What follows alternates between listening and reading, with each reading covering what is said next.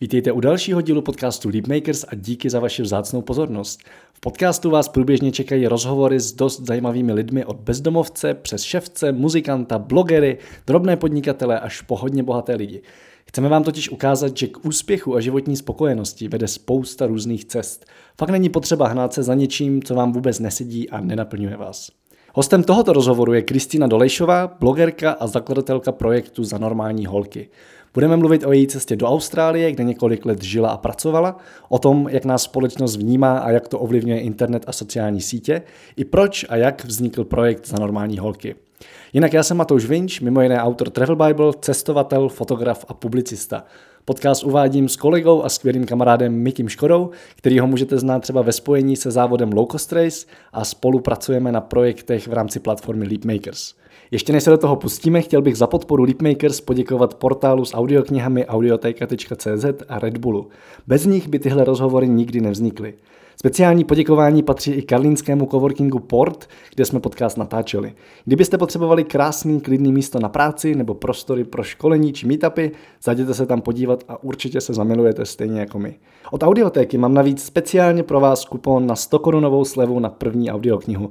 Stačí, když při nákupu zadáte kupon Poslouchej. Tentokrát mám pro vás tip od Mikyho, Jde o knížku Stručná historie času Stephena Hawkinga. Možná díky ní trochu víc proniknete do fungování světa i vesmíru. Celá je podaná tak, že k pochopení nejen nepotřebujete doktorát z teoretické fyziky, dokonce vás ani fyzika nemusí moc bavit. Mrkněte na audioteka.cz a využijte kupon Poslouchej pro stovku slevu na vaši první audioknihu. A teď už pojďme k rozhovoru. Ahoj lidi, vítám vás u dnešního dílu podcastu Leapmakers. Já jsem Miky. Já jsem Matouš, čau. A dneska tady máme speciálního hosta, Kristýnu Dolejšovou, eh, zakladatelku projektu Za normální holky. Mám na to první zahřívací otázku. Zajímá mě, za co si poslední dobou nejvíc vděčná. Uh, tyjo, takže hnedka to jsem v horkém křesle. Zahřívací. Za co jsem za poslední dobu nejvíc vděčná. Um, já asi, já se nechci rozbrčet hnedka na začátku, jo, ale asi jsem nejvíc vděčná za to, že uh, zdravotní výsledky mý mamky a, zároveň, a i mojí nejlepší kamarádky za poslední dobu vyšly skvěle. Oni obě si procházeli takovou docela náročnou fází a všechno vypadá, že to bude dobrý. Tak za to jsem moc vděčná. Hezký. No. to se zrovna hnedka trefili takovou hustou otázku. Pl- plánuješ brečet během rozhovoru? Ne, nebudu.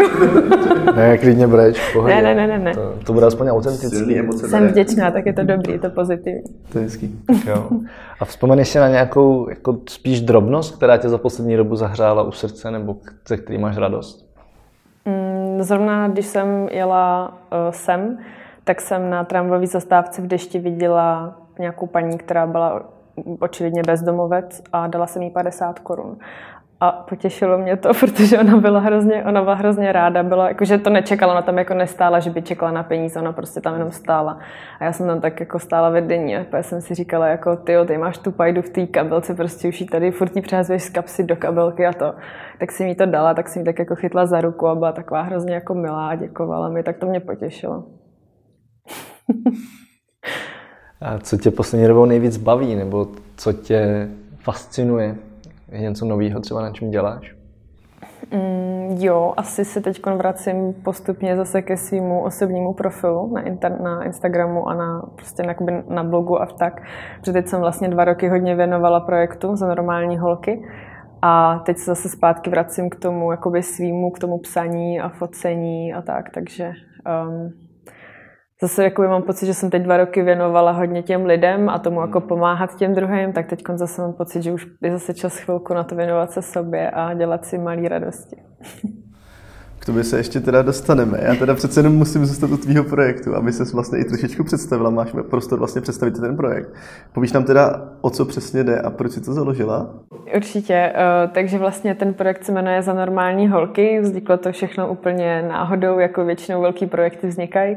Vlastně já jsem žila v Austrálii a um, já jsem tenkrát vlastně hodně cestovala a založila jsem si blog o cestování a já jsem si tenkrát myslela, že prostě budu nějaká známá právě blogerka, která bude jednou dělat recenze za volný noci v hotelu a takové různé věci.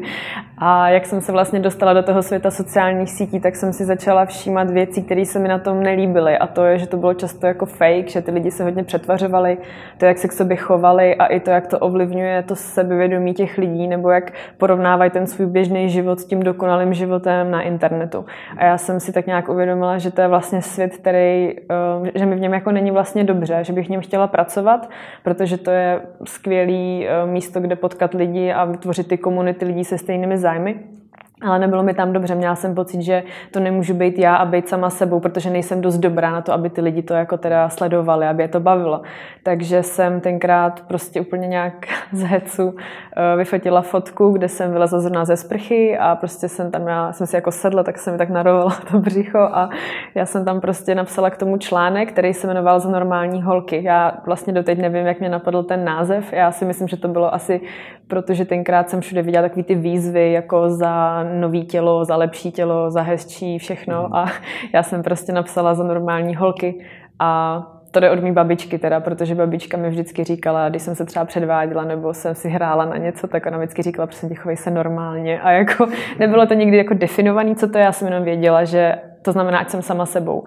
No takže jsem napsala tenhle článek a ten měl obrovský úspěch. A já jsem na základě toho potom vlastně přiletěla z Austrálie do Čech a pozvala jsem 11 holek jako ambasadorek, eh, protože jsem si řekla, uděláme z toho něco víc, budeme se o tom bavit a každý měsíc napíšeme článek na nějaký téma, který se týká právě toho těla, eh, toho sebevědomí, životního stylu a tak dále a těch sociálních sítí. No a takhle jsme vlastně otevírali různý témata, ať už třeba jak se mění ženský tělo po porodu, jak to vnímají kluci, eh, jak třeba cestování změní ten pohled na to, že vlastně když lidi cestují, tak většinou skrosnou, nemají čas se úplně jako dokonale malovat ty holky, že jo? takže třeba trošku jdou víc jako do té své přirozenosti. Um, bavili jsme se třeba o věcech, jako jak vůbec to sebevědomí má vliv na to, že si ty lidi plní sny, že prostě jdou a jakoby věří tomu, co chtějí a neposlouchají ostatní, ale stejně si zatím jdou, když si třeba natlučou. A takhle jsme začali jakoby otevírat teda různý témata a ono se to strašně rychle chytlo a potom už ten projekt vlastně vyhrál i v Czech Block Awards, pak už to bylo vlastně nominovaný i na křišťálovou lupu dostalo se to do médií a od té doby to, potom už to hodně rychle rostlo a teď už je to vlastně druhým rokem, takže už tam mám i ambasadory jako chlapy, takže třeba řešíme věci, jako je bezpečnost na internetu, kyberšikana, vůbec třeba svět fitness, jak je důležitý sice dobře zdravá životospráva, ale je samozřejmě důležitý být i jako psychicky v pohodě a tak dále. Takže teď vlastně píšu tady o těch tématech, jezdím na různé přednášky, napsala jsem knížku, a to je celý projekt, asi kdybych to tak schrnula. Jak vybíráš ty ambasadory? Nebo možná spíš, jak jsi vybírala ty první holky, jako tu první skupinu?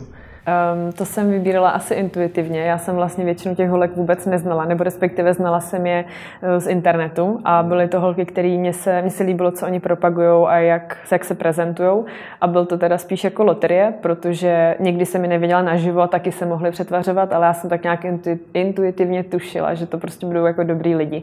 Takže jsem je oslovila a bylo na tom zajímavé, že každá z těch holek žila úplně na jiné straně světa, že třeba Enison žila na Bali, um, Martina Gebarovská, ta zase žila v Kanadě a všichni jsme se zrovna jako sešli v ten jeden den v tom lednu tady v té Praze a bylo to úplně jako zázrak, že jsme se všichni teda sešli a, a to focení dali dohromady. Takže bylo to spíš jako intuice. Líbilo se mi, jaký hodnoty prezentují na svých sociálních sítích. Hmm. No. Trefila se všude? Úplně všude, jo.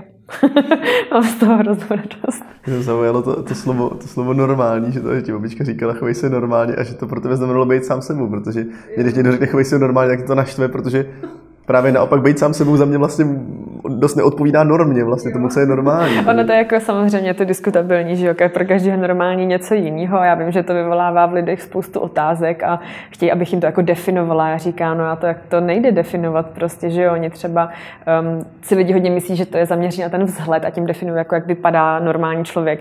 A já právě vždycky říkám, ale jako není to právě o tom vzhledu a tam napsaný i vlastně jako takový logo toho, toho profilu, že to není o vzhledu, ale je to o tom postoji, že pro mě je to, třeba pro mě je uh, normální to, že Eh, nesoudím někoho podle vzhledu, nebo naopak není pro mě normální, abych někoho urážela, protože vyčnívá nějak z davu, nebo já nevím. Ne, jasně, tak ty, ty jsi říkala vlastně, že, že to navazovalo na to, když tě ta babička sklidnila ve chvíli, se předváděla. Jas, no jasně, no. Pak to jo, jo, jo, to určitě, no, to bylo vlastně... takový, jako bych se normálně, jo, nebo, no. já, jako je to tak. Čím myslíš, že ten projekt chytil tak velkou vlnu popularity, nebo vlastně jako spíš proč to v lidech rezonovalo, že jo? To není nějaký, jako nechci tady návody, jak šířit blog do světa, ale, ale spíš mě zajímá ten důvod, nebo spíš proč si myslíš, že to rezonovalo, to ani není jako nějak... No určitě to je víc důvodů. Jedním z těch důvodů je to, že jsem tam měla právě ty holky, ty ambasadorky, které byly už nějakým způsobem známý a každá měla jiný publikum, jiný dosah a tím, že si vzájemně třeba sdíleli ty články, tak se to samozřejmě rozkřiklo. Takže to mi to určitě tomu projektu ohromně pomohlo. Potom to podle mě bylo to, že o tomhle tématu nikdo předtím nemluvil. Všichni vlastně na, tom, eh, na těch sociálních sítích se snažili prezentovat v tom nejlepším světle, ale málo kdo třeba přiznal, že má blbý den, nebo že má problém s pletí, nebo že třeba řeší zrovna nějakou osobní krizi. O tom se prostě na internetu nemluvilo. Takže to, že já jsem s tím přišla najednou, to bylo pro lidi asi jako wow, tyjo, tak uh, tady ta dokon, ten můj vzor, ta blogerka, kterou já tady miluju, ona taky není úplně dokonalá a vlastně ono to paradoxně potom v těch lidech vyvolá pocit, že jsou těm svým vzorům blíž, protože jsou to taky jenom lidi, což je super. No a potom to asi je i to, že ten projekt spoustu lidí nemá rádo, no. že to vlastně uh, zbuzuje diskuze, že ty lidi se o těch tématech hádají, různě debatují, sdílí to, protože jsou někdo je naštvaný, někdo je naštvaný, že ten je naštvaný a ty témata jsou prostě kontroverzní, jsou to tabu a jsou to, je to často, často je to tenký let, takže ty lidi po něm chodí a proč myslíš, že to tak je? Jako proč jsme se dostali tady do té fáze, kdy spoustu témat, které by vlastně měly být úplně normální a třeba i v jiných částech světa jsou, tak proč najednou je to tabu, jako v západním světě? To nemám tušení. A přemýšlela jsi nad tím někdy? Mm, asi přemýšlela, ale upřímně řečeno to bude, to možná bude kombinace takového jako, jakože vzdělání, že jo, už jakoby ve školách, co se třeba učí potom z rodiny, tak přece jenom mm, tady v naší zemi jsme jako ovlivnění vůbec historií, takže, takže spousta věcí je tabu. A když to rodiče nepřidají dětem, tak ty děti se to potom dozvídají z internetu a ten internet je úplně otevřený médium, každý 12-letý dítě může jedním klikem se dostat na nejtvrdší porno stránky a ty lidi se prostě, ty, ty děti si to dozvídají takhle, což není úplně asi v pořádku, no, takže to je, to je opravdu široký téma. Ale... Proto máme spoustu času, že? je to určitě asi kombinace, no. Kombinace toho, té historie, těch, to, co se předá od rodičů a i toho školství. Protože já si třeba jako nepamatuju, že by mi ve škole kdy kdo, tak ano, to ještě vlastně v té době ani tak jako nebylo, že by byly vlastně jako sociální sítě až tak populární jako dneska, aby se i učilo, že jako to, že se na tom třeba může vytvořit závislost, aby, aby jako tam byl nějaký balans, nebo aby třeba rodiče monitorovali, co ty děti se teda vlastně na tom, eh, co na tom telefonu dělají a tak dále. No. Takže to asi zbuzuje velké reakce.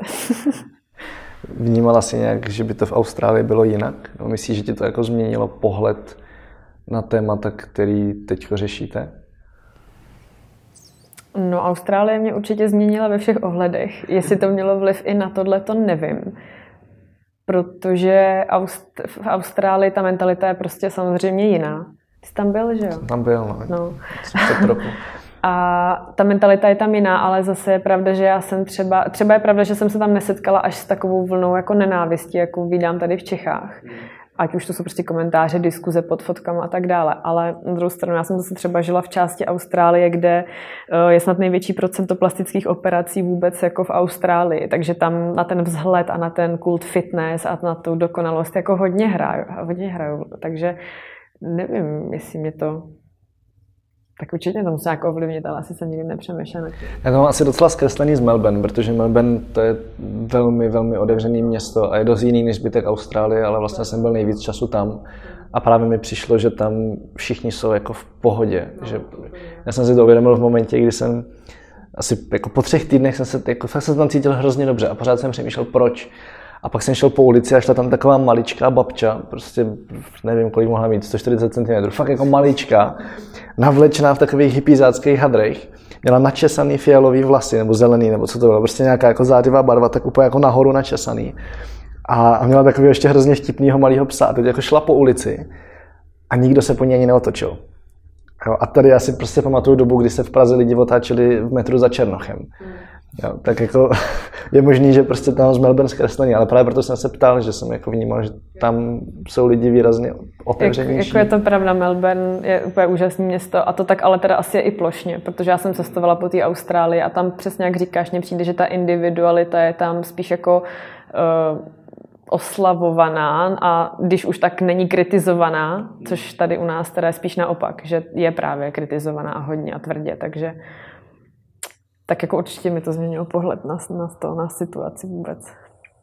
Ty jsi říkala, že k tomu blogování, eh, že jsi chtěla vlastně sdílet nějakým způsobem to cestování, mm-hmm. že to začalo jako travel blog, které to chápu správně. No, to bylo spíš tak jako pro kamarády, pro, pro naše že doma, jako pro rodinu, aby věděli, kde jsem a prostě zážitky z mých cest.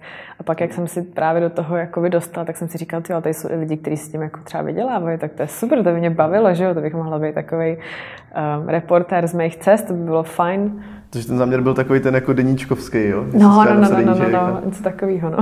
okay. A pak to najednou začali lidi sledovat. No, vlastně tím článkem, tím článkem se to rozjelo jo. pak nejvíc, no. no. Co? No, pojde, pojde, promiň. Mě by zajímalo, co tě teda dneska jako živí. Eh, tak teď momentálně už ten projekt, no, z toho se vlastně stala jako práce na plný úvazek. Mm. Já jsem si zkoušela hledat jako k tomu práci, ale to ani časově prostě nejde. Jako já jsem zkoušela třeba na poloviční úvazek, ale to ani nejde.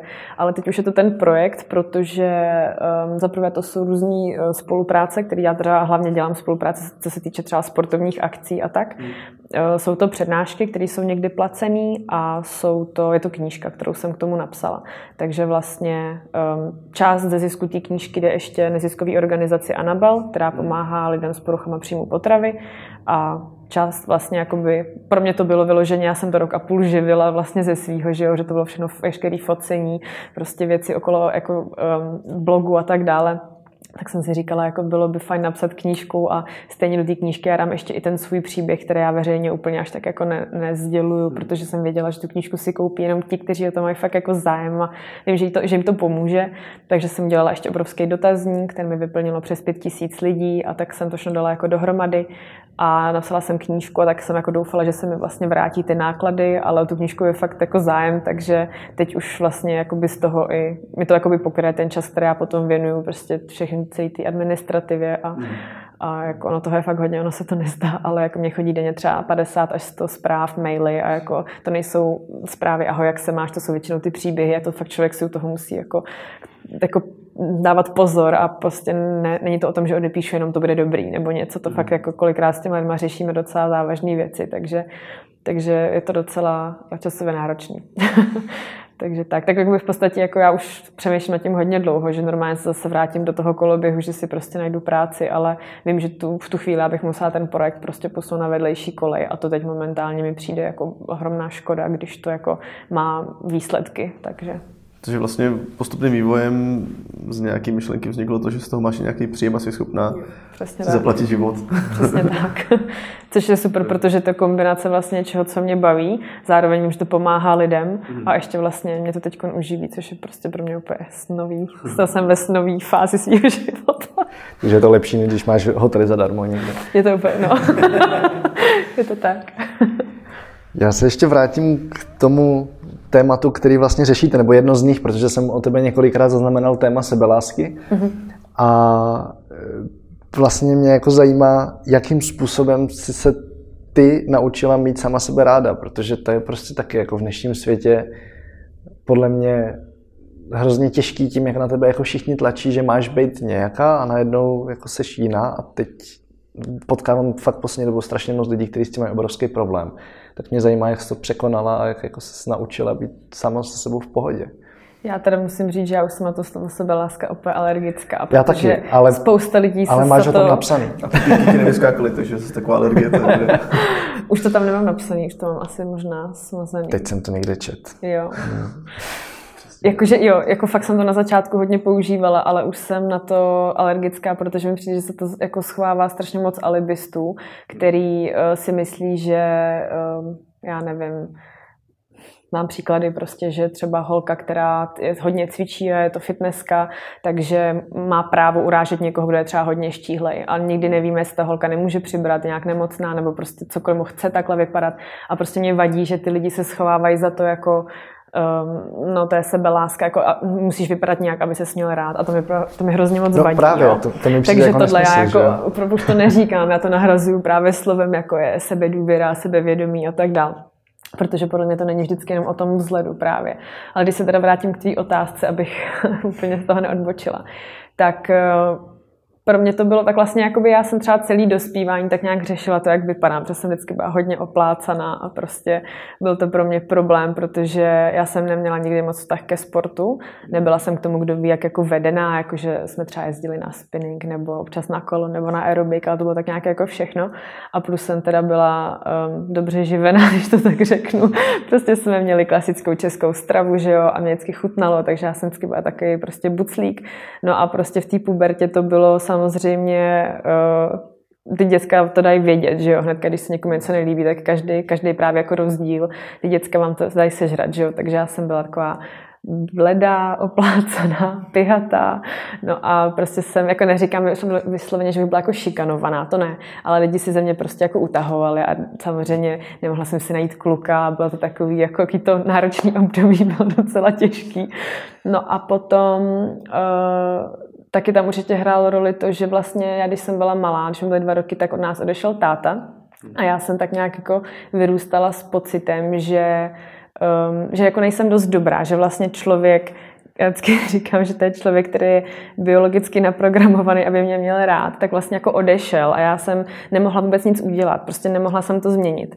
No takže já jsem tak nějak vyrůstala v tom, že prostě jakoby mě nechce, protože nejsem dost dobrá, že si to musím zasloužit nějakou tu pozornost toho kluka a tak. No a potom, když jsem žila v Austrálii, tak jsem tam poznala kluka, který na první pohled byl úplně super. Všichni ho měli hrozně rádi, byl oblíbený, ale za zavřenýma dveřma byl prostě manipulátor. Hro, jako, já, jsem, já jsem to hodně dlouho neviděla, ale hodně mě třeba odřezával od mých kamarádů, byl hodně žárlivý, vždycky ve mně jako zbudil takový pocit jako viny, když jsem třeba šla s kámoškou někam, nebo to prostě furt chtěl být jako se mnou. A postupně mě tak jako ořezal od té mý bubliny sociální, kde já jsem tam pak jako by fakt seděla a byla jsem nešťastná, protože on furt jako vyzdvihoval jiný holky, porovnával mě si svojí bejvalou a to se to potom tak jako všechno vlastně jako nahromadí. A člověk tam pak prostě sedí a úplně si říká, ty teď přece to je všechno jako špatně, jako teď, teď jako co, co dělám tak špatného, proč si tohle zasloužím. No a do toho samozřejmě přišly ty sociální sítě, to tak jako se hezky propojilo v tu chvíli.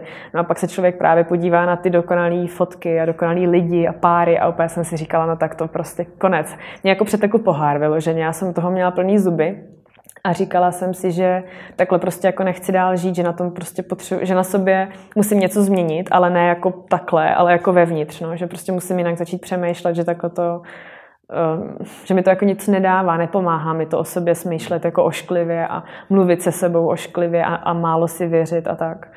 Takže se mě prostě přetek pohár, no. A řekla jsem si, že teda takhle ne a napsala jsem ten článek a po té době jako já na tom pořád pracuju, jako já tady se nesnažím působit jako nějaký, že jsem jako 100% ze sebou vždycky v pohodě, tak to jako není, prostě lidi mají dobrý dny a blbý dny, to je jako normální asi, ale ale pracuji na tom a právě, že to není o tom vzhledu, je to i o tom, že prostě se třeba jakoby víc vzdělávám, chodím na různé kurzy, cestuju, učím se jazyky, že prostě ta sebedůvěra není jenom o tom, jo, tak mám sixpack. To si prostě, nebo aspoň se mnou to nerezonuje vůbec. Takže tak. Asi by bylo smutný, kdyby celá, celá... ale spousta lidí to tak prostě no má právě, a fakt jim to jako nechci brát, ale právě potom vznikají ty konflikty, když já řeknu, že si nemyslím, že ten sixpack je to ta cesta ke štěstí, ale pro ně to je cesta ke štěstí, takže oni pak přijdou a řeknou, že jsem líná, že se o sebe nestarám a prostě a už jsme jako v konfliktu. Tak to že? Je, asi možná takový lidi ani neznám. Já jsem zrovna chtěl říct, že by bylo, bylo asi smutný, kdyby něčí sebe důvěra stála na jeho sixpacku. Ale je to tak, spousta lidí prostě pro ně je to nejdůležitější. No. Ty, ale to musí být strašný, když potom třeba se nějak zranějí, jsou upoutaný na, na lůžko a najednou prostě vykydnou, že jo? To se prostě stává. Je to tak, no, hlavně jako, já nevím, Ty, lidi si neuvědomují, že ta krása je prostě strašně pomývá a jako všichni stárnem, všichni, nikdo se tomu jako nevyhne, že jo? A hlavně pro každého je krásný něco jiného. Mě vždycky bolí, když ty příběhy hole, který se snaží změnit pro nějakého kluka. A já si říkám, tak proč si ten kluk nenajde nějakou holku, která mu bude rovnou vyhovovat, nemusí měnit. A ty si najdeš kluka, který mu se zase líbíš ty, ne? Vždyť proto je nás tady tolik, několik miliard lidí na světě, tak ať si každý najde to, co mu vyhovuje. Jako nemusíš se prostě měnit. Nebo pokud se chci změnit, tak ale jenom pro sebe. Jakože proč, proč si děláš plastiku prso, protože ti kluk řekne, že máš malý prsa, tak ty jdeš a jdeš se jako nechat řezat do těla, nebo je to, protože OK, tak já prostě fakt se necítím dobře a pomohlo by mi to. Kvůli sobě nebo kvůli někomu? To je ta otázka, že jo? Potkal jsem vlastně holky, kteří si nechali udělat plastiku prso kvůli jim samotným, že, že ani neměli třeba přítele v té době. Proč ne? Jo, já jsem chtěl něco říct, už jsem to zapomněl zase. jsem tady rozhodil plastikou prso, no, to je prostě... Člověk vždycky rozhodí. Kdyby si si udělal, tak by tě to rozhodilo. To by mě rozhodilo rozhodně. Kdybych si já udělal plastikou prso, to rozumím, to je docela jako dost rozumím, no. ne, já už vím, co jsem chtěl. Vlastně. ne, že jsem vlastně poznal docela dost lidí, nebo nevím, jestli dost, ale několik lidí, u kterých bylo celkem jasně vidět, že jakoby tou snahou o nějakou tělesnou krásu, tak se snaží vynahradit ten nedostatek sebevědomí jakoby v jiných oblastech, že vlastně když jdeš jako do posilky a ty tam prostě zvedáš ty těžké váhy nebo jdeš běhat maratony nebo něco takového, tak jako si fakt řekneš, ale jsem dobrý, aspoň jako v něčem. Hmm. Že to podle mě je prostě jedna z těch cest. A asi, když se u toho nezasekneš, tak je to v pohodě. Je to, že? je to velmi rychlý způsob, jak získat sebevědomí. No, ale chtěl jsem se zeptat, jako co, co teda pomáhá nejvíc, nebo pomáhalo, asi pomáhá pořád nejvíc tobě. Jako z těch všech věcí, co jsi vyjmenovala, tak jasně řeknu, jako pracovat na sobě, ale co si pod tím představit. Něco málo řekla, ale zkus to trošku víc rozvést. No tak já třeba paradoxně od té doby, eh, co jsem začala přemýšlet takhle jinak, tak jsem zhubla, protože já jsem dřív byla přesně ten typ, co furt držel diety a furt si myslel, že když prostě budu hubená, takže mě lidi začnou jakoby víc brát. Hmm. Ale já jsem potom začala třeba jíst zdravě, protože já jsem chtěla být hubená, ale zdravá. Já jsem prostě chtěla jako mít zdravý tělo a chtěla jsem, eh, třeba jsem začala být víc sportovat, protože eh, ne proto, abych měla ten six-pack, ale protože jsem věděla, že to pro moje tělo je prostě dobrý, že si tím odpočinu, že tím zrelaxuju, že to je jako důležitý. A vlastně vůbec to nebylo o tom, že a tak teď jsem ráda taková, jaká jsem a nebudu se sebou nic dělat. Tak to vůbec nebylo. Bylo to právě naopak. A taky mi teda pomáhá snažit se jako neporovnávat, protože já vím, že v dnešní době je to vlastně tak, to se furt omílá dokola, ale prostě nikdy nikdo nebude jako já a já nikdy nebudu jako nějaký můj vzor, kdybych se zbláznila, tak prostě nikdy nebudu jako někdo jiný. A vlastně to je na tom to super. Takže sice bude tady další třeba, nevím, 100 lidí, kterým se fakt nebudu líbit, no tak to je v pohodě, protože bude další třeba deset, kterým se líbit budu a vlastně záleží na tom, jo, že jako já si pořád snažím v té hlavě říkat, prostě buď, spo, buď spokojená sama se sebou, jakože jestli, nevím, chceš přibrat, chceš zhubnout, chceš mít jiný vlasy, prostě tak, aby, a, jakmile já se budu cítit dobře, tak potom už to okolí buď to přijme, nebo to nepřijme, ale nechci se furt jakože, aha, tak teď je moderní mít velký zadek, tak budu skvotovat a teď je zase moderní být hubená, tak nebudu jíst měsíc a teď je super moderní mít krátký vlasy, tak se ostříhám, prostě vůbec, jako já se prostě snažím věnovat se sama sobě v tom ohledu, že jako OK, já chci být spokojená, chci se oblíkat tak, jak se mi líbí, jak se cítím dobře, trávím ten den tak, jako jak já chci a to okolí si prostě na to buď bude muset zvyknout, anebo nebudeme kamarádi a stejně tak to mám já, prostě respektuju ostatní. I ty, co chtějí cvičit, chtějí cvičit od rána do večera, nikomu tím neubližuju, tak v pohodě, jako jenom ať neříkají lidem, že to je jediná správná cesta jako ke štěstí, protože ty mladé holky pak třeba se nutí zvracet, protože nebudou nikdy tak tak fit jako oni třeba, jo? že prostě to mají potom v té hlavě, jako že aby ty lidi byli prostě dobrým vzorem, to bych asi tak jako chtěla, nebo aspoň upřímným. No a taky potom to, že se snažím uh, nad tím přemýšlet tak, že ten vzhled není vždycky to nejdůležitější, že jako jsou mnohem důležitější hodnoty v životě, než jenom to být prostě pěkná prostě furt jenom být pěkná. Jako proč, pro koho? Jakože já to chápu, prostě když si chcete najít přítele nebo holku, tak musí tam fungovat nějak, nějaký jako chemie, člověk by se o sebe samozřejmě měl starat a tak dále, to vůbec jako, to je to potom bych ani nechtěla diskutovat, to je jasný. Ale jako, když třeba já sdílím nějakou fotku, že jsem na dovolený a jsem v plavkách a já si ji prostě chci sdílet na svůj profil a teď mi tam napíše prostě deset nějakých chlapů, který prostě cvičí a, a, jsou, a jsou prostě nabušený, tak mi tam začnou psát uh, o mým BMI a že jsem obézní a že co bych měla dělat, abych vypadala tak a tak. A já si pak říkám, a proč, jako, abych se jim líbila, jako? Abych teda, já nevím, jestli můžu říct, ale já mám úplně z toho pocit, jako? Abych byla do, dobrá jako do postele, jako jo, že jako, když budeš spát takhle, tak, tak to, abych si to jako s tebou klidně užila, ale že bráš takhle, tak to ne, ale to pro mě vůbec není jako cílem, jo. Já se chci cítit dobře a nepotřebuji být něčí objekt jako krásy, abych, abych se cítila jako, že, že teda zapadám do společnosti. Takže já spíš na sobě pracuji právě tom, jak jsem říkala, no, že se snažím nějak jako rozvíjet jako hlavu, že, jo, že prostě, nevím, chodím na různé kurzy, učím se vařit a učím se jiný jazyky a prostě tak nějak jako snažím se zabavit a dělat věci, které mě fakt jako naplňují tady a nejenom, že se podívám do zrcadla a řeknu si, dobrý. On by člověk asi jako chtěl, chtěl i třeba vypadat dobře, ale asi ne pro ty lidi, kteří ti napíšou jenom proto, abys měla, jako že bys měla vypadat dobře, že jo? Zrovna taky, kvůli takovým lidem bych Ale jako hlavně asi, ono... Bys asi nechtěla být zrovna. ale hlavně ono přece jako, asi holky to mají víc než kluci, ale holky prostě podle mě z nějaký svý přirozenosti chtějí být hezký tak to prostě je, holky se chtějí líbit, chtějí být hezký, že jo, takže jim nikdo nemusí říkat jako, hele, starej se o sebe, každá holka má doma 10 zrcadel a ví moc dobře, jak vypadá, takže není úplně jako vhodný prostě říkat, jako to, tohle ti nesluší, nebo měla by si zubnout, jako každá holka to ví sama moc dobře, si myslím.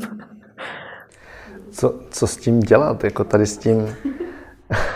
je to věc, jako ty, pro mě to třeba je velký téma, protože vlastně vidím, že občas nějaký lidi mají pocit, že mají vlastně jako hrozně na hovno život tím, že ho porovnávají s tím mým, jo, že prostě jako vidí, hele, on si prostě může cestovat a jako dělá si na svých projektech a já tady dělám něco XY jiného a byl jsem jenom jednou v Tajsku a, a nikdy jsem nebyl v Austrálii a něco takového. A úplně si říkám, ale to je jako, je to prostě naprt a teď jako co s tím, protože zase vím, že některý lidi můžou inspirovat k tomu, že vlastně můžou taky, obzvlášť, když mě potkají osobně, tak prostě vidí najednou, ale to je prostě normální kluk od někud z nějakého zapadákova a jako není na něm nic nadlidského, takže můžu taky. A vlastně jako hledám ten balans, jestli vůbec jako třeba sdílet něco ze svého života. My jsme tady řešili s Adamem Marčanem teď tady před tebou v rozhovoru.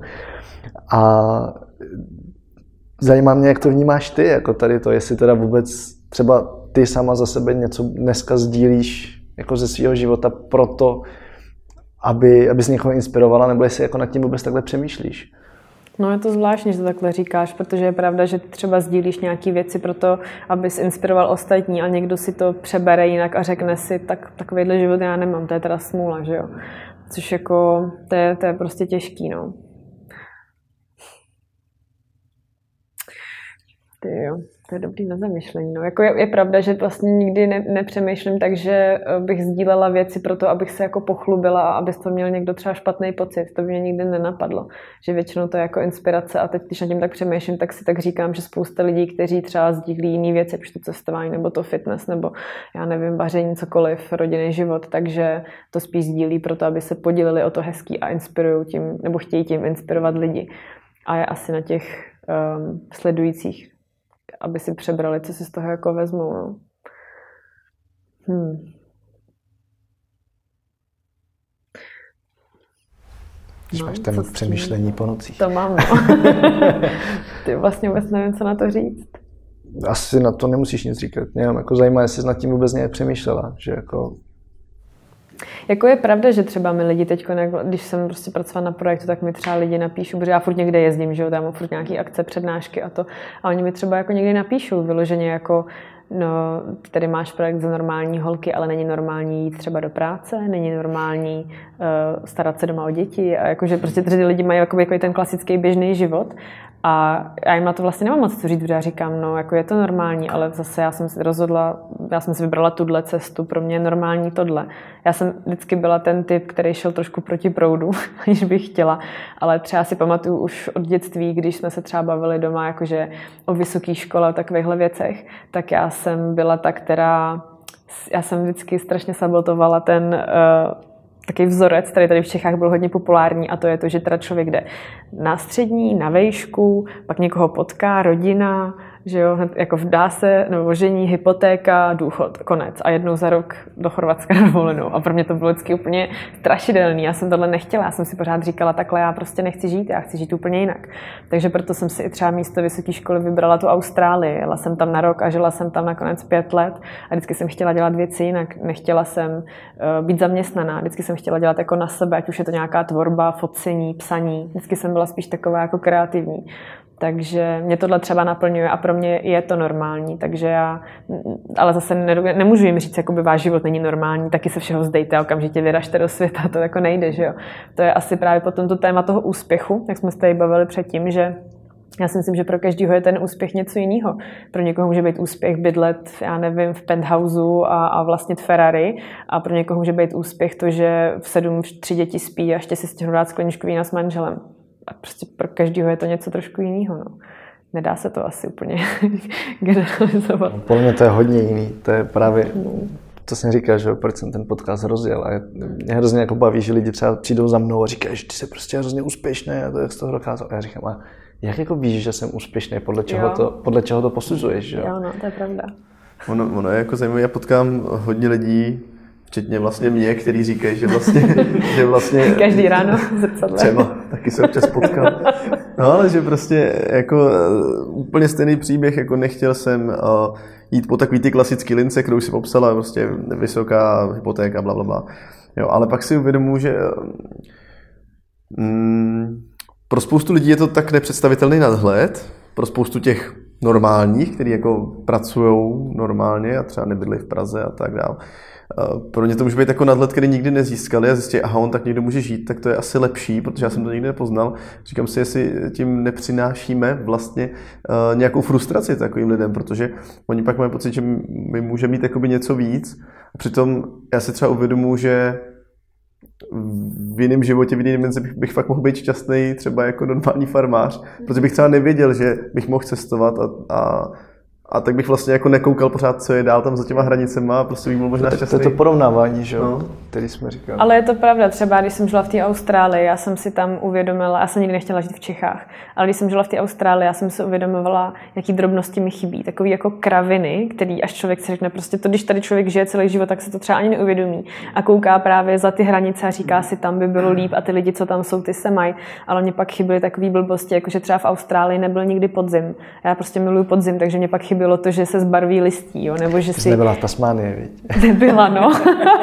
a tam bych strašně ještě chtěla. jo, ale takový vlastně jako drobnosti, nebo prostě to, že uh, tady fungují na vesnici taky ty sousedský vztahy, takový ty hasičský bály a takový ty jako rumcaca, kde si ty lidi jako baví úplně jinak. A vlastně ono to má svoji atmosféru. A člověk si to začne vážit možná až když teda na chvilku odejde, odejde a pak se k tomu jako vrátí. Jo. Že teď třeba, já jsem přesně dřív chtěla být úspěšná podnikatelka, bohatá, nevím co všechno. A teď prostě já jsem ráda, když mi soused uh, vrátí sítko na čaj, donese mi k tomu tašku jablek a řekne, že to má ze zahrady. Já jsem úplně nadšená, že je to takový jako hezký, jo, že prostě takový ty maličkosti, takže jako ten úspěch, to je, to je strašně individuální, no. Ale asi třeba někoho může frustrovat, no. Um, když jsme u toho úspěchu a u té životní cesty, pamatuješ si, čím jsi chtěla být jako malá? Já si to asi nepamatuju, čím jsem chtěla být. Já vím, že jsem asi od těch 14 šla do Austrálie, to, to je jediné, co si pamatuju, co bylo předtím, to nevím. Čím tě lákala na Austrálie? To taky nevím. to bylo nějak in, taky intuitivně. Já jsem hodně jako uh, emotivní člověk a dám hodně jako na pocity a na intuici a já jsem pamatuju, že jsem tenkrát ve 14 viděla film s Olsenkama, který byl o Austrálii. Já vím, že oni tam jako, to byly dvojčata, americké herečky a byly někam deportovaný nebo něco kvůli nějaký ochraně svědků, nevím, jaký program tam FBI.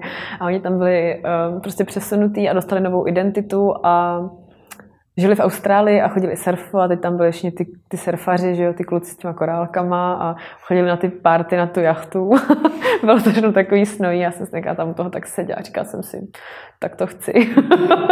to chci a jak se mě to drželo. Já jsem si taky myslela, že mě to přejde, ale já jsem pak celou střední pořád o tom mluvila a pořád jsem chtěla a pak po maturitě jsem uh, se jako teda rozhodovala jako vejška nebo Austrálie. No já jsem šla prostě do práce, já jsem pracovala, měla jsem třeba i tři práce najednou, šetřila jsem, šetřila jsem tři roky a pak ve 22, ve 22 jsem koupala letenku a prostě jsem odjela, no. Já nevím, že se mě to drželo tak dlouho. já jsem tam vlastně přijela, úplně jsem čuměla jak blázen, že to takhle v tom filmu vůbec nevypadalo samozřejmě tenkrát, že jo. Ale i tak bylo to super, no. Co tě to naučilo, taková cesta vlastně jako za snem a do úplně jiného prostředí na druhý konec světa. Jako dál už můžeš letět, no, můžeš letět na Zéland a pak na nějaký, co to tam je. Samoa je, myslím, úplně nejdál, kam se dá letět. Jo. Ale i tak je ta Austrálie daleko, že? je to daleko, no. Ty jo, dalo mi to já bych to v životě nevyměnila jako za, za, za to, abych to třeba jako tady zůstala. Nikdy bych to nevyměnila. Byl to, já jsem tam letěla kvůli angličtině potom teda, že jsem, se, že jsem šla přímo na, na kurz angličtiny do školy a takže kromě angličtiny, tak mi to dalo to, že jako já jsem se musela absolutně postarat sama o sebe na druhé straně světa a nebyl tam nikdo, kdo by mi pomohl. Prostě i když se mi stejskalo, i když jsem měla pocit, že to nedám, tak jsem tam prostě se vždycky hecla a musela jsem to vydržet a naučila jsem se seznamovat se líp jako s lidma, ale opatrněji, protože já jsem byla dřív takový hodně extrovert, hlavně co nejvíc lidí okolo sebe a tam jsem se naučila, že ty vztahy, jako aby byly kvalitní, že to jako trvá. Takže, takže mám teď přátelé prostě z celého světa, což je skvělý. Vůbec i zkušenosti, tam člověk má obrovské příležitosti a hodně rychle vlastně roste. Já třeba, když jsem tam přiletěla, já jsem vlastně neuměla vůbec anglicky a jak jsem se učila, tak já jsem si nemohla najít práci, protože já jsem nikomu nerozuměla. No a takže když jsem tam přiletěla, tak jsem si našla první práci jako uklízečka v hotelu. A to i tak vůbec nevím, jak se stalo, protože já jsem vůbec nevěděla do toho telefonu, co říká. A pak prostě vím, že jsem uklízela v hotelu a já jsem měla takový ten vysavač na zárech, to, to je jak batoh. A vlastně se s tím pak jako jezdíš po těch pokojích. Já si přesně pamatuju, jak jsem tenkrát strašně nadávala a byla jsem sprostá, že jsem jako tady prostě se dobře učila. Já jsem měla dobrý známky ve škole, že jsem se dobře učila, že jsem tady makala a šetřila, abych prostě vypadala jako krutitelka duchů. a že jsem tam, že jsem tam prostě trpěla, protože tam byly hrozný vedra. Já jsem furt tahala ty těžké madrace a ty obrovský vozíky se všema těma prostě radlama a vším a prostě bylo to nechutný, že dobře, party, město, takže tam všude jako bordel a já jsem si říkala, jako ty začátky byly hrozný. Jsem říkala, nikomu nerozumím, všichni, jako, jsem, jako, že si pracuji jako uklízečka, že jo, co tady budu dělat. No ale hecla jsem se, učila jsem se anglicky, hledala jsem si práci dál, novou, lepší, lepší a vlastně za dva, dva a půl roku od toho, co jsem začala jako uklízečka, tak jsem pracovala jako manažerka v restauraci v centru Brisbane, prostě, která měla obrat třeba řeknu, že takhle přečítám rychle z hlavy třeba 200 až 400 tisíc denně a, a měla jsem pod 60 lidí. Prostě během dvou let to jako nevím, jestli by se mi tady někdy povedlo, že jo, že tam, tam prostě člověk, když jako chce a maká a fakt, fakt jako se chce někam posunout, tak to jde rychle. A víc je dobrý, že oni Australani právě moc makat nechtějí, takže... Takže my jsme, tam, my jsme tam jako fakt oblíbení, to no. je pravda, no. Takže to mi dalo taky hodně, že, jo, že já jsem vlastně ve 24 najednou pracovala na takovýhle pozici a to zase bylo takový dobrý pocit zadosti učinění, protože vím, že než jsem tam odjela, tak se mi lidi trošku jako posmívali, že jako co tam budeš dělat, tam na tebe nikdo přece nečeká a takový mě jako schazovali od toho a já jsem potom ve 24 prostě si tam žila jako královna. Vydělávala jsem třeba dvakrát, třikrát tolik než oni. Oni bydleli u rodičů a studovali ty vejšky a já jako... Ale samozřejmě ne ve jenom prostě jako byla jsem na sebe, myslím si právě pyšná za to, no, že, že jsem dokázala takovéhle věci, takže teď ta zkušenost, jako nemám vůbec problém najít práci, super angličtina, jsem se jako cestovala, nemám problém se kdekoliv domluvit, cokoliv vyřídit velká škola života. Mě tam zaujalo, jak jsi říkala, že máš přátelé z celého světa. A znám lidi, kteří odjeli do zahraničí a mají problém, že sice potkali noví lidi, kamarády, ale že vlastně to nikdy už nemělo takovou hloubku jako ty lidi, s kterými, jak to popisal Tomáš Hezer, nebo někdo tady už v rozhovoru, že eh, s někým eh, koukali na stejné pohádky víceméně. Jo, jo, že, prostě, že prostě sice lidi jako vždycky se můžou přestěhovat do zahraničí, ale vlastně už tam nikdy nenajdou tak hluboký přátelství. Jako ale on mluvil o partnerských vztazích. Jo, no dobře, to je pravda, mluvil o partnerských, ale, ale o to nejde. Jako teďka myslím i ty kamarádský, jo, že, že já jsem, o tom, jo, já jsem o tom taky slyšela, že vlastně ty nejpevnější vazby si tvoříme tak nějak třeba na té základní škole, na střední, kdy prožíváme ty, ty první lásky, první cigarety, první jako tady ty zážitky, takže to nás jako spojí, že jo, že žijeme ve stejném městě a tak dále. Ale já třeba, co, co tam jsem poznala jako kamarády, tak to musím teda říct, že mám pocit, že jako já teď třeba zrovna tam letím za nějaký dva měsíce znova a už se strašně těším, že tam potkám právě kamarádku, kterou teď už jsem neviděla rok a půl a je to holka z Peru a my si prostě furt posíláme hlasovky a furt si píšeme a udržujeme kontakt a ona slaví třicátiny, takže letím právě do Melbourne, že to jako oslavíme a ona zase jako chce přiletět za mnou, takže jako určitě to je jiný, ale asi, jako když člověk potká někoho, s kým si fakt jako klikne, tak si myslím, že to jde. Mm. Jako úplně bych to jako neodsuzovala, protože zase nás spojí úplně jiná zkušenost. No. Ne, já, to, já to neodsuzuju, já, jo, já jsem říkal, mluvím, mluvím jakoby o zkušenostech mých kamarádů, kteří skutečně se přestěhovali a zjistili, že tam nejde mít třeba tak hluboký přátelství, ale nevím, jestli to je třeba z nějaký nostalgie. Ono taky asi záleží na tom, jak tam dlouho ten člověk je, protože chápu, že když tam je třeba rok, tak to není ještě, to ten člověk ještě pořád je ze všeho jako vyukaný, že jo, než se jako tak nějak zapojí do té společnosti, jak to taky trvá.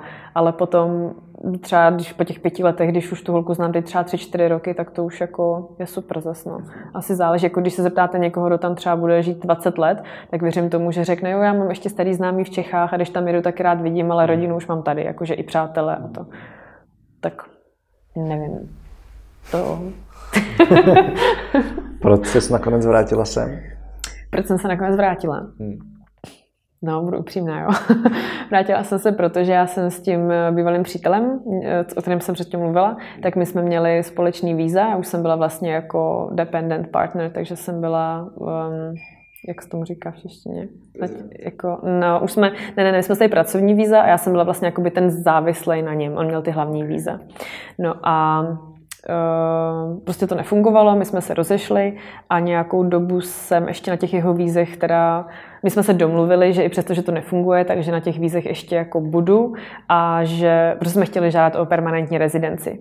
No a já jsem chtěla zůstat, jenomže potom prostě to jako nešlo, ani i když jsme byli od sebe, tak to jako nešlo, mi pořád dělal docela zle a to a já jsem tak nějak jako věděla, že za prvé pro mě už bylo dost těžké tam být na těch vízech a vědět, že jsem tam tak trošku nelegálně, že vlastně kdykoliv by na tom mohli přijít, tak mě jako vyhostí a že to bude jako průšvih, já prostě nejdu ani bez tramvajenky, jako MHDčkem a tohle pro mě bylo docela jako velký na moje svědomí to bylo jako dost těžký, takže jsem to docela protrpěla, ale potom, když už jsme byli vlastně před tou žádostí o ty víza, tak já jsem věděla, že oni nás budou prostě kontrolovat a budou řešit, jestli spolu bydlíme, což už jsme nebydleli, náš bankovní účet, ze kterého třeba mizely peníze z jeho strany dost často a vlastně už jsme tam jakoby nešetřili peníze a věděla jsem, že už nemáme žádné fotky nikde na internetu a že to prostě budou jako řešit a jako věděla jsem, že by na to přišli a já prostě na to nemám svědomí a takže jsem se rozhodla, že to jako ukončím, protože v tu chvíli pro mě to bylo OK, když spolu zůstan, nebo když eh, ty víza dostaneme, tak já se ho nikdy nezbavím, protože mu budu pořád něco jako dlužit. On mi to nedá zadarmo. Ale když ty víza nevídou, když přijdou na to, že spolu nejsme, tak nás oba vyhostí a to bude obrovský průšvih prostě. A možná se ho ani tak nezbavím. Takže jsem se rozhodla, že na to kašlu a prostě jsem si ty víza zrušila a on tam zůstal a já jsem se vrátila domů. No.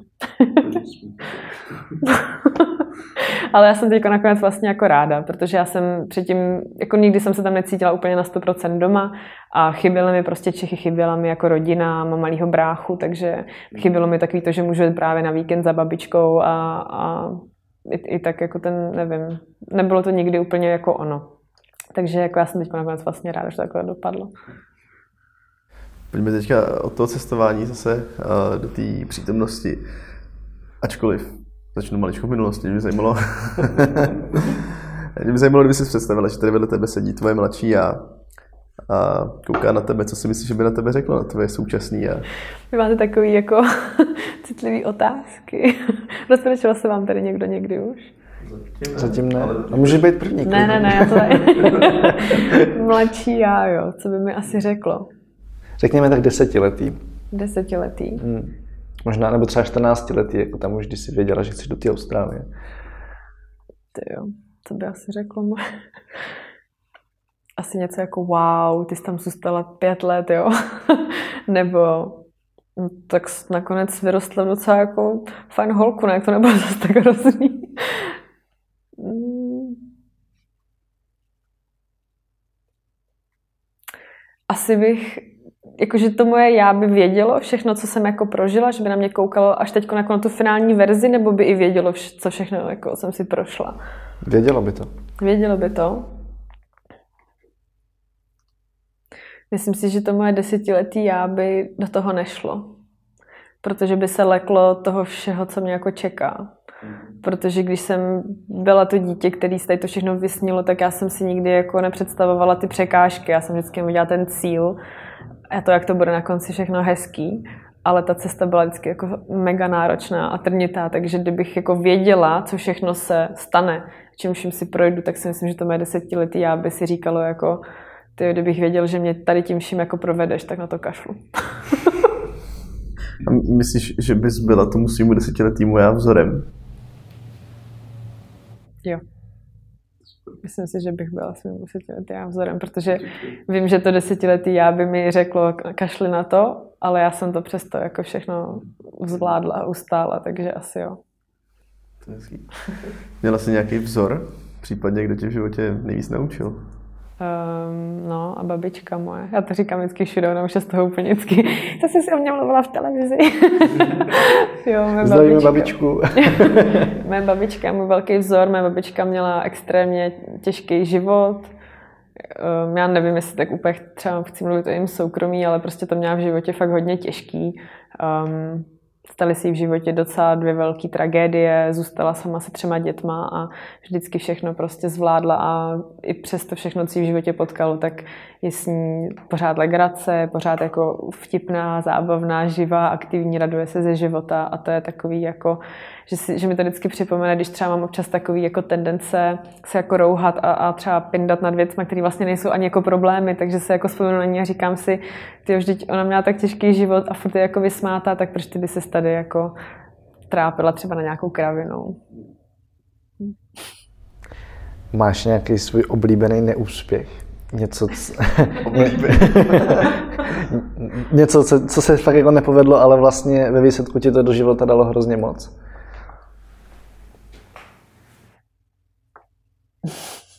Vy tady se dneska vydindáte neskutečné věci. Já teď jsem si asi ten mikrofon za to. Mm. No, asi mám, ale nevím, jestli o tom chci mluvit. Um, jo, mám jeden neúspěch v životě a i takový jako osobní fail teda, za který jsem dneska vlastně hodně vděčná. A to je to, že já, když jsem pracovala jako ta manažerka v té restauraci v tom Brisbane, tak to, bylo, to byla obrovská zkušenost, byla to fakt dřina od rána do večera. Já jsem na, na sebe byla hodně pišná, zároveň jsem byla neskutečně vyčerpaná. A já jsem tenkrát um, se zamilovala do, do kluka, který byl můj podřízený. A dostala jsem kvůli tomu padáka. Takže nejenom, že mě vyhodili z práce, a ještě, ještě jsem si vlastně jako dost pokazila vztahy a, a všechno možné a vlastně i pro mě to bylo jako, že to se mi přece nemůže stát a stalo se mi to. A tenkrát to teda bylo hrozný, protože já jsem to samozřejmě šíleně prožívala, to byla totiž láska jak z filmu, že jo, a přitom trvala asi dva týdny. prostě mladá holka. A já jsem kvůli němu dostala padáka, takže jsem byla strašně jako dotčená. Vlastně jsem přišla o příjem, ale jsem přišla o víza, že jo, obrovský jako drama a to, ale vlastně já jsem si potom díky tomu našla lepší práci, blíž k domovu, víc peněz, super lidi, skvělí kamarády, pracovala jsem pak v Hiltonu. Takže jsem díky tomu mohla cestovat strašně levně, všude po světě, protože jsem měla levný hotely za cenu backpackeru. Takže a do teďka mám vlastně otevřený dveře kdekoliv na světě v Hiltonu, kam prostě půjdu, tak vím, že tam můžu dostat práci, takže vlastně mě to jako ohromně pomohlo. Když na to nejsem vůbec pišná. Ne, to je v pořádku. To, to já myslím, že člověk na své neúspěch tohle není můžete, Tohle vystříháme, jo? Mě zajímá, máš nějaký těžký chvilky, třeba i opakovaně, nebo teďka něco konkrétního, co tě trápí? No určitě mám těžké chvilky, no. To má, to má si každý, ne, nebo nevím, jako konkrétnější. Jo, mě by, mě by zajímalo, když, když se bavíme o tom, uh, neidealizovat ty lidi, kteří, kteří inspirují, tak jestli je třeba něco, co bys se dokázala podělit. A kdybys dokázala ukázat, že ten život jako ne, není za moc třeba lehčí. Možná. Mm, no, určitě mám těžké chvilky. Mám těžké chvíle, když se jedná o zdraví mé lepší kamarádky, protože teda jako to není úplně... Ona krátce po svatbě zjistila, že má rakovinu, takže to se jako vždycky hodně prožívám, protože vím, že bych jí jako chtěla být oporou, ale vím, že ona je zároveň jako hodně vyčerpaná a často nemá čas, takže se nemůžeme ani vidět, ani nemůžeme se jako je to, je to pro mě jako těžký, protože já zároveň musím jako respektovat a vím, že je jako unavená, že si prochází tím těžkým obdobím a zároveň mám pocit, že jako kamarádka strašně mm, že to je prostě obrovská, obrovský fail, že já tady nemůžu být jako pro ní, když bych chtěla, vím, že jako nemůžu, ne, protože ona nechce, nebo já se nesnažím, ale protože to tak prostě je. Takže mám občas takový chvíle, kde mi to je jako fakt hodně líto.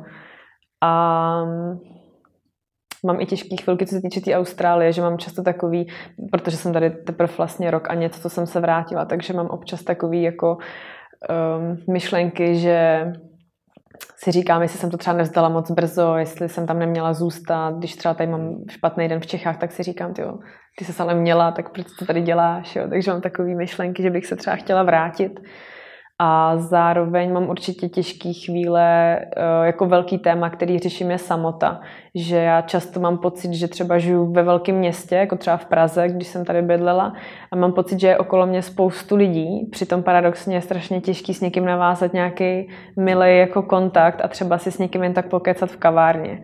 Ať už je to, protože všichni koukají do telefonu, nebo prostě všichni kam spěchají, nebo to. A vlastně je to je to neosobní a mě to chybí. Mě chybí právě takový to, jako jen tak přijít a s někým stačí povídat třeba v metru. A když to udělám, tak na ně lidi koukají, jestli jsem třeba uchyl, nebo jestli nechci peníze nebo něco. Takže je to vlastně takový, že, že mám už pocit, že se na tom světě taková jako ztracená a sama, i když je kolem mě furt hrozně moc lidí, i když mě na internetu sleduje strašně moc lidí, tak jako já jsem o tom nedávno právě dělala příspěvek, protože já jsem si třeba uvědomila, že za ty dva roky, co dělám ten projekt, tak ono to sleduje už prostě přes 90 tisíc lidí. A mě se za tu dobu skoro nikdo nezeptal třeba, jak se máš. Všichni jenom vlastně chrlí to svoje a čekají, že já jim jako pomůžu a poradím, ale mě se třeba jen tak nikdo nezeptá, jak se mám. Jo? A že já potom si říkám, ty já ty vlastně rozdávám všechno, všechno svý energii těm lidem a přitom se jako cítím dost často sama. Tak to je teď jako docela moje velký téma, že si to jako řeším, že jako co s tím. Co s tím teda děláš?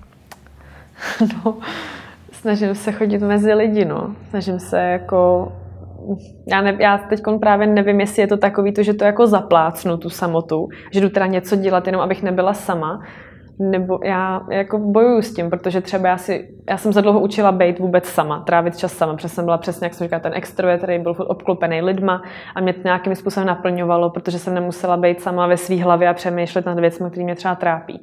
A teď, když jsem sama, tak já si to umím jako užít. Já si prostě přečtu knížku, napustím si vanu, pustím si film, jako super, jdu venčit psa a je to dobrý.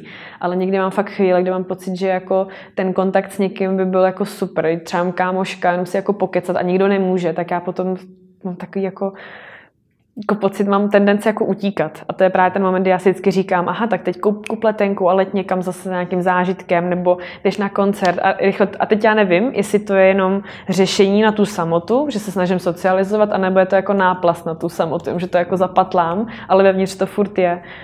Takže tady v tom teď docela jako trošku bojuju. No. no. to v tomhle ti dost rozumím. Já jsem tohle měl, když jsem začal víc cestovat, tak jsem to taky tak měl, že jako pro mě naopak těžký se seznamovat, a, a taky jsem pak se jako fakt zavíral k práci, anebo k tomu, že jsem furt jako šel po nových a nových zážitcích. A pak jsem si, to je tak tři roky zpátky, tři a půl, tak jsem si udělal pravidlo, že každý den musím potkat někoho živého, jako živého člověka. A... Řekl si pracovník ve, ve, ve Márnici. Ale... No, takže si prostě každý den jako donutím, že fakt se s někým musím potkat. A je to skvělý. Že fakt jako vždycky, už, už vím, že prostě musím a, a vždycky někoho najdu. Ono jako vždycky někdo má čas. A, a občas je to i takový, že fakt jako napíšu na klidně nějakou tu sociální síť, ale pojďte někdo ven prostě. A on se někdo najde. Takže jako to, je, to je pro mě pravidlo, protože že jo, ono jako pracuješ na počítači a sice komunikuješ pořád s někým, ale to je... Je to takový to prázdný, je, že, je to prázdný, že jo? Je to no. takový prázdný, no. no. To taky tak cítím, no. Ale já mám další hrozně těžkou otázku. No.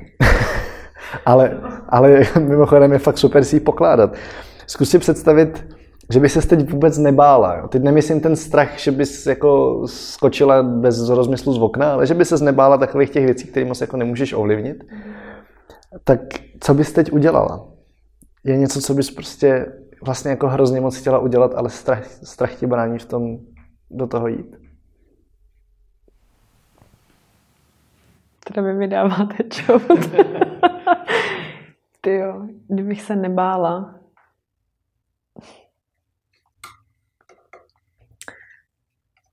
Napadá mě víc věcí. Asi... Ty jo, to je těžký. Asi kdybych se nebála, tak bych um, rozjela nějaké své podnikání ale pořád mám ještě takový jako pocit, že na to není správná doba a nevím proč. Protože se bojíš? Protože asi, že se bojím, že to nevíde, že to neklapne, že to krachne, že přijdu o peníze, že budu vypadat jako blbec před lidma, prostě tady ty klasické strachy.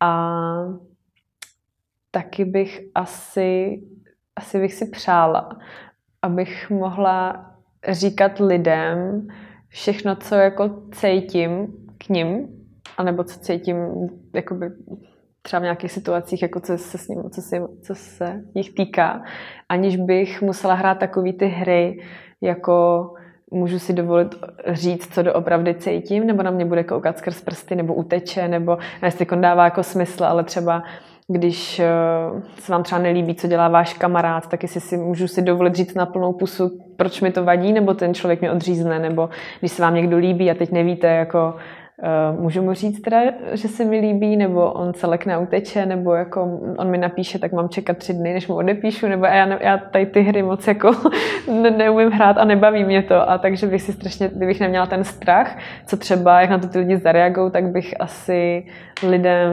v mém okolí řekla, co cítím. Ale to je hodně těžký. Co vy? Já to mám, to, to, co jsi říkal jako druhý, tak to je pro mě veliký téma. A zrovna včera jsem nad tím dost přemýšlel. A no, je to, je to podle mě jedna z věcí, která by lidem strašně moc pomohla, kdyby si na rovinu říkali, co hmm. k sobě cítí. Hmm. Ono to jako v té akutní fázi je často výrazně bolestivější, ale dlouhodobě se pak ty lidi nemají čím zklamat což je za... Jo, je to tak, no. Je možná lepší jako vědět třeba na čem člověk je, ať je to v rodině, ve vztazích, kamarád, kamarádských vztazích nebo jako partnerských, prostě vědět na čem člověk je, než být v takový té křečovitý fázi jako uh, můžu si dovolit udělat tohle, můžu si dovolit říct tohle, jak na to zareaguje, to je takový jako těžký. No, no je to, jako teoreticky by to bylo lepší, na druhou stranu zase jako já mám zkušenost, že je typ lidí hodně jako emocionálně založených, který eh, sice říkají, jak to cítí, teda říkají, jo, čili že bys z toho pohledu vlastně vždycky věděla, na čem seš, jenže pak eh, ty hodně emocionální lidi mají jako některý mají prostě problém vyhodnotit, eh, nakolik to, co teďka zrovna cítějí, je pravdivý. Jo? Když by ve vztahu prostě řekli, hele, teď zrovna si mi ublížil, tak teďka necítím, že tě miluju. Jo? A, a, a, tak by to mohlo být k rozchodu, ani, i když by to vlastně byla jenom fakt akutní jako stav, Jo, jo, že je asi potřeba hodně umět vyhodnotit, mm. nakolik to, co cítím, jako je v souladu. Pak jsou zase hodně racionální lidé, kteří ty emoce dost potlačují a jsou, a jsou hodně jako pragmatický, no, takže Těžký. No, je to, jsem si každý jiný, je to těžký. No. Já osobně bych si chtěla dovolit tohle umět a prostě říct to na plnou pusu. Mám asi podobně. No. Co tě drží nad vodou, když se ti zrovna nedaří? Když teda si zrovna nekupuješ letenky nebo nechodíš na koncert, nebo jak jsi to říkala. No, tak pak prostě mám depku, když nedělám tyhle věci. Já to vždycky musím něčím zaplácnout, no. A jinak, když se mi jako nedaří, hmm, asi to nějak jako přetrpím to období, no. Tak mám prostě dny, kdy jsem doma, ležím v posteli, brečím, jim zmrzlinu to je taky jako fáze, která hold jako mě posune dál do rence. Tak třeba zbudím a řeknu si, no, tady prostě ztratila celý večer, jako zbytečně ty na sebou brečíš, tak se sebe radí něco dělat. Je to různý, je to různý. Někdy mi pomůžou kamarádi, že prostě se sejdeme, si třeba pokecáme, oni mě prostě ukážou jiný pohled na věc a pak odcházíme úplně jsem jako uleví, což je super. Někdy je to jenom to, že fakt jsem sama, jenom prostě to za sebe vybulím, nebo... Takže nemáš nějakou magickou univerzální copingovou strategii? Ne, vůbec nemám žádnou strategii. Existuje nějaký kouzla, že bych něco jako... Nebo tak jako, že lidi čtou nějaký motivační jako knížky a takový, to prostě mě nepomáhá. To je Nevím. Nevím, asi to vždycky nějak jako záleží na situaci, no. A zase vím, mám tetování, tady mám morskou vlnu, což je památka na Austrálii a zároveň mi to připomíná oceán, že jo, když je to vlna, ale je to pro mě jako symbolika toho, že Eh, ten oceán se prostě pořád mění. Je to prostě příliv a odliv a jednou seš nahoře, jednou seš dole a i když je ti třeba zrovna jako zle nebo se něco nedaří, tak jako to se prostě změní. Všechno se vždycky změní, takže bude prostě líp, pak zase třeba bude hůř a takhle takové je život. Takže já na to často koukám, hodně často si připomínám, že i když třeba zrovna nejsem úplně na tom nejlíp, nebo jako nedaří se mi, jak si říkal, takže uh, jsem prostě silná, jako oceán je prostě silný, má to sílu a prostě zase bude jednou líp. Jakože snažím se to hodně, tím, jak jsem emocionální, tak já když si to potom hodně začnu brát jako k srdci, tak já jsem sama sebe schopná uvrtat do takových jako úplně stavů, jako fakt smutku hlubokýho, kdy mi jako fakt není dobře a to vím, že je jako blbý, takže jakmile už teď s tím pracovat, takže když vím, že se uvrtám do takové nějaký fáze, tak já to hnedka musím jako stopnout a jít prostě mezi lidi, no. Ano, pak se člověk zase probere trošku. Jaký jsou podle tebe v dnešním světě nejdůležitější schopnosti nebo vlastnosti? Ty to ji můžeš docela dost posoudit jako z hlediska ty Austrálie, z toho, co se ti tam povedlo. Nejdůležitější? Co, co nejvíc třeba pomohlo tobě tam? Jako schopnost nejdůležitější? Mm-hmm. Nebo vlastnost? Asi vůle a vytrvalost. Nevzdát věci při prvním neúspěchu. To si myslím, že se dá aplikovat jak na kariérní úspěchy, tak na ty vztahy. Dneska jsou lidi prostě zvyklí, ale něco nefunguje, tak to vyměním, jdu dál. Já jsem takový, vždycky říkám, ten starý klasik, který ty staré věci radši uh, zahojí, než aby je zahodil. Takže asi ta vůle a trpělivost na věcech pracovat, to myslím, že lidem hodně chybí dneska. A mě to teda vždycky hodně pomohlo. Jakým způsobem u tebe vznikla? Měla jsi to tak jako od malička, že jsi byla taková ta, že si fakt jako jdeš za svým, prostě, hmm. dokud se to nepovede? Jo. Jsem tvrdohlava. A čím víc mi lidi říkají, to nedáš, tak tím víc já mám jako sílu, že to dám. Jenom prostě na trud. A, ale je pravda, že mamka vždycky říká, že eh, když jsem byla menší, tak vždycky jsem si něco vymyslela a ona jako mávla rukou a jo, jo, jo ale já jsem to pak vždycky, jako teda, když už jsem si to fakt zamanula, tak jsem to dotáhla do konce. A teď, jak už jsem starší, tak mamka už to změnila a říká vždycky, hele, já vím, že ty si vymyslíš cokoliv, tak to prostě dáš že už jako otočila, protože to bylo, mám jedu do Austrálie, jo jo, tak pak jsem přišla s letenkou, tak se se mnou měsíc nebavila, že protože byla smutná, že odlítám. Pak to bylo, mami napíšu knížku, jo jo, no teďko najednou prostě už kolik tisíc knížek prodaných, tak ono jako, ty jo. Takže když teď řeknu, já nevím, mám tady nějaký plán, tak ona, jo já vím, všechno bude. Takže já jsem taková tvrdohlava a docela jako cíle vědomá v tomhle, no. Takže, takže jsem to měla asi o malička. Je to myslíš, že někdy na škodu? Jako vnímáš někdy ten, tu negativní stránku?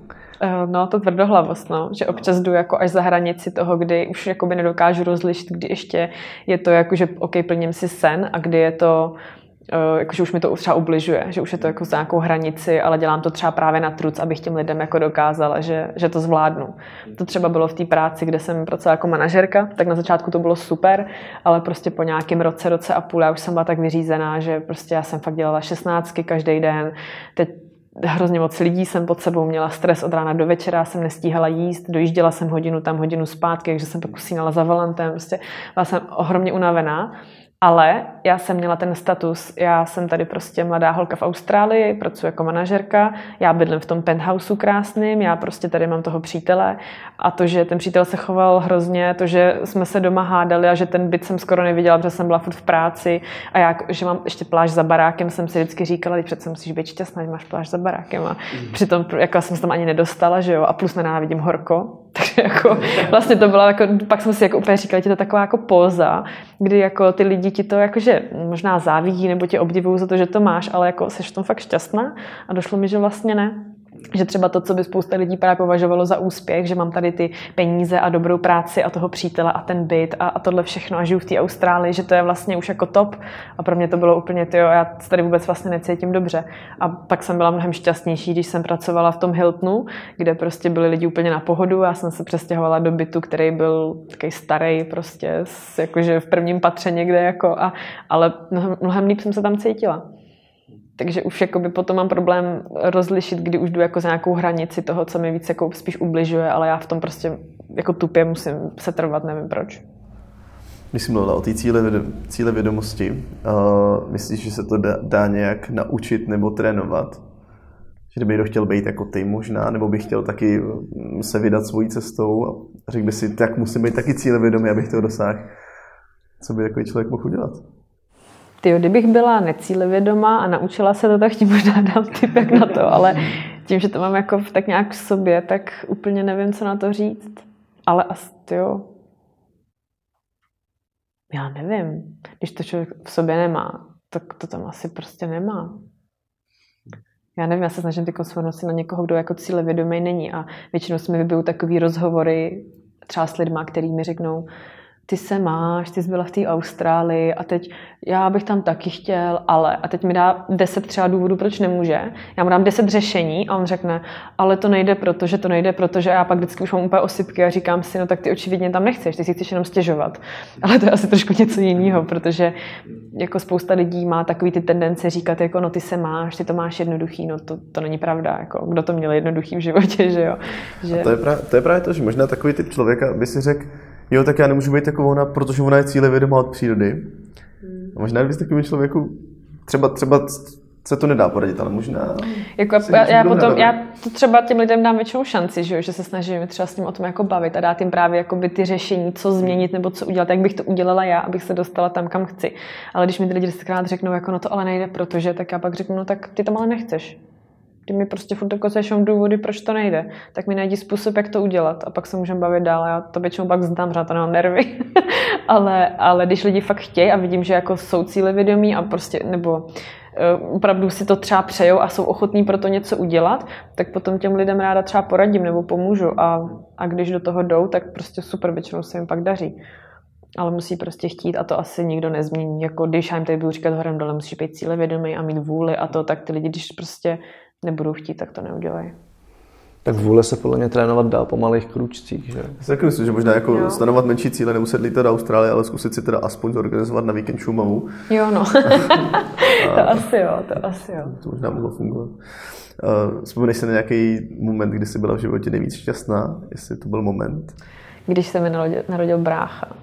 Nebo možná ještě když jsem dostala k 18 nám dětský bačkurky, protože já jsem vyrůstala jako směš, já jsem dostala, vyrůstala jako jedináček a vždycky jsem si moc přála sourozence.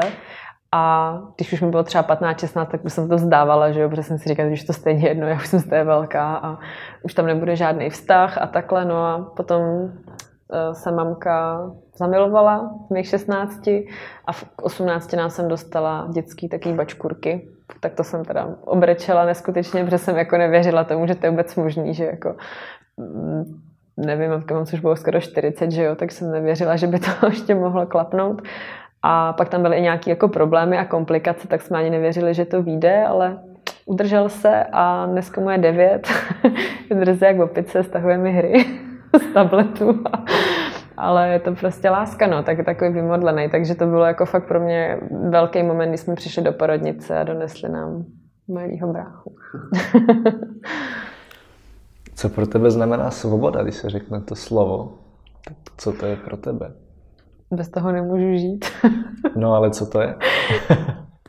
jo, svoboda. No, to je pro mě taky velký téma, protože um, já jsem teď nedávno byla na semináři, který byl na téma závislosti.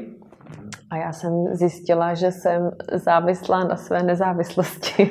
A my jsme tam řešili ten rozdíl mezi svobodou a nezávislostí. A já jsem vlastně tenkrát si jako uvědomila, že ta svoboda, já ti to asi úplně nedokážu definovat, ale vím, eh, dokážu přesně pojmenovat moment, kdy mám pocit, že ta svoboda je omezená.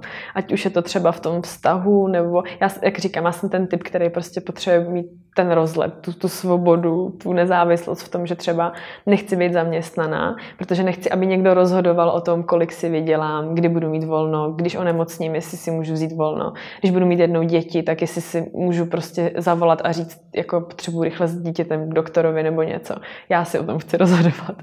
A to samý mám třeba uh, ve vztazích třeba s přáteli, Jakmile mám třeba kamarádky, které mají tendenci žárlit na jiný holky, což ty holky často dělají, jakože s ní trávíš moc času, nebo prostě mě jsi nenapsala, ať jdu taky, tak já okamžitě uh, uh, já, já sama prostě, jako to je na mě moc, nebo jakoby v těch partnerských vztazích, když jako cítím, že ten kluk jako žádlí na to, jestli třeba uh, pojedu na víkend, já nevím, k babičce a on chce být zrovna se mnou, nebo prostě když, jakoby, když to není o domluvě, ale vyloženě ve mně chce vyvolat pocit jako viny za to, že netrávím čas s ním, nebo se mě snaží jako osekat od těch lidí, tak už jsem na to fakt hodně pozorná a úplně jako ne. Takže pro mě ta svoboda taková ta možnost jako OK, můžeme o tom debatovat, ale jakmile mi chceš ustřihnout křídla, tak já letím radši na druhou stranu. jo, prostě tak nějak jako mít, mít možnost té volby. Připadáš si teda teďka svobodná? Teď jo. Teď je mi dobře. Teď jsem svobodná. Jak se dá ta svoboda udržovat třeba v tom vztahu? Nebo jak, jak jsou, souvisí, jestli to souvisí třeba nějak svoboda a vztahy? Jako já nejsem žádný, jako, jako jak jste si asi všimli, já vůbec nejsem expert na vztahy. Ale, ale, ale... Jsi, jsi, sama se sebou, nebo jsi to ty? Tak? Uh, jako takhle. Máš sama se sebou. Pro mě, pro mě osobně, mě třeba vyhovují vztahy, ve kterých uh, ten kluk má jakoby svůj, um, svůj život. A je to člověk, který má svý kámoše a jednou za čas řekne, hele, já se prostě balím a jedu na prodloužený víkend s klukama stanovat a já vím, že prostě Eh, já mu věřím a vím, že prostě on si užije a pak mi má co vyprávět a není na mě jako závislý, není takový ten přísavka, který by mě pořád chtěl být se mnou, takže já můžu jako dechat. Je to super, že zároveň pak od toho očekávám, že i já si občas můžu takhle někam třeba vyrazit a jet někam s rodinou nebo něco. Takže to mi jako vyhovuje, že to není vyloženě a teď jsme spolu a všechno my a, a, a ty nesmíš nikam sama na dovolenou a já, a já jemu a ty nesmíš tady prostě s klukama na pivo, tak to by mě úplně zničilo.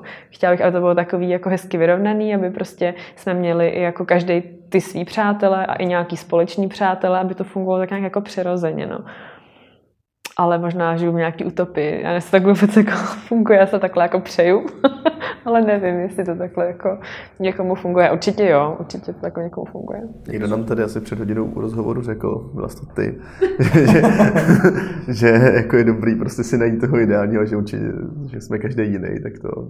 jako, že, že, se vyplatí jako hledat dál, takže určitě najdeš. Přesně, lidí je dost. Já si říkám, že se jako eh, vyplatí si prostě počkat. Jsi teďka šťastná? Mm, nevím. Nevím. Ty, to je taková otázka, mě se na to lidi docela často ptají, já vždycky nevím, co na to mám říct. Poznáš? Protože jak to poznáš? Jakože já vždycky, když si řeknu, jako jsem šťastná, tak to je pro mě moment, u kterého já třeba zapomenu na čas. Jakože to je moment, u kterého vůbec nevnímám čas, nevnímám realitu, prostě něco třeba dělám nebo se s někým bavím a v tu chvíli když se pak na to podívám jakoby zpětně třeba, tak mám pocit, že to, to jsem byla jako šťastná, protože jsem se třeba cítila dobře a tak. Ale potom, jakmile člověk zase spadne do nějaký svý běžný rutiny a přijdou povinnosti a musíš nakoupit a vyvenčit a tady něco a práce, tak potom se ten člověk jako ztratí. Ale jako všeobecně jako dlouhodobě, jak říkám, jsou věci, které bych uh, nejradši změnila, že jo, a, a který se třeba zrovna teď nejvíc nedaří, ale jako vše, jako by kdybych, jako jsem spokojená jsem spokojená s tím, jak teď prostě mám zařízený život a jsem spokojená s tím, že už jsem dost jako rozumná a silná na to, abych si vybírala, jakým směrem se to bude dál ubírat, jaký lidi do toho života pustím a jak budu trávit svůj volný čas. Ale jako, že bych byla jako šťastná a každý den tomu jako lidem jsem šťastná a taky buďte šťastný, já ale kvítka, tak to jako nemám, nebo jako určitě jsou momenty, ve kterých jsem hodně šťastná a ve zbytku času jsem spokojená. Pak jsou momenty, kdy jsem třeba smutná a není to úplně ideální. Mám to tak nějak jako vybalancovaný. No. Je to tak, bez toho smutku by nebyla ani ta radost, že jo? Tak to prostě je, takže nevím, jestli jsem vám odpověděla. To přijde naprosto OK. Jako já si myslím, že člověk může být šťastný, i když uh, už jenom když si připustí, že občas je život prostě na hovno. Mm, to, je, to je pravda. Jako- a já jsem si říkala, že tady nemůžu říkat prostý slova, co dobu se tak držím. tak promiň, tak to dáme znova celý. Ale já mám na tebe poslední otázku, která bude ještě víc zamýšlecí než všechny ostatní. Kdyby se teďko vymazalo úplně všechno, co si kdy kde napsala, řekla, co ještě, prostě cokoliv. Včetně tohohle rozhovoru? Včetně tohohle rozhovoru, ano, takhle to vždycky říkám, to je ono. A měla bys teď možnost předat světu jednu jedinou myšlenku. Přála bych si, aby ty lidi k sobě byly hodnější. tak moc děkujeme za rozhovor. Já taky děkuju. to hrozně rychle. Tak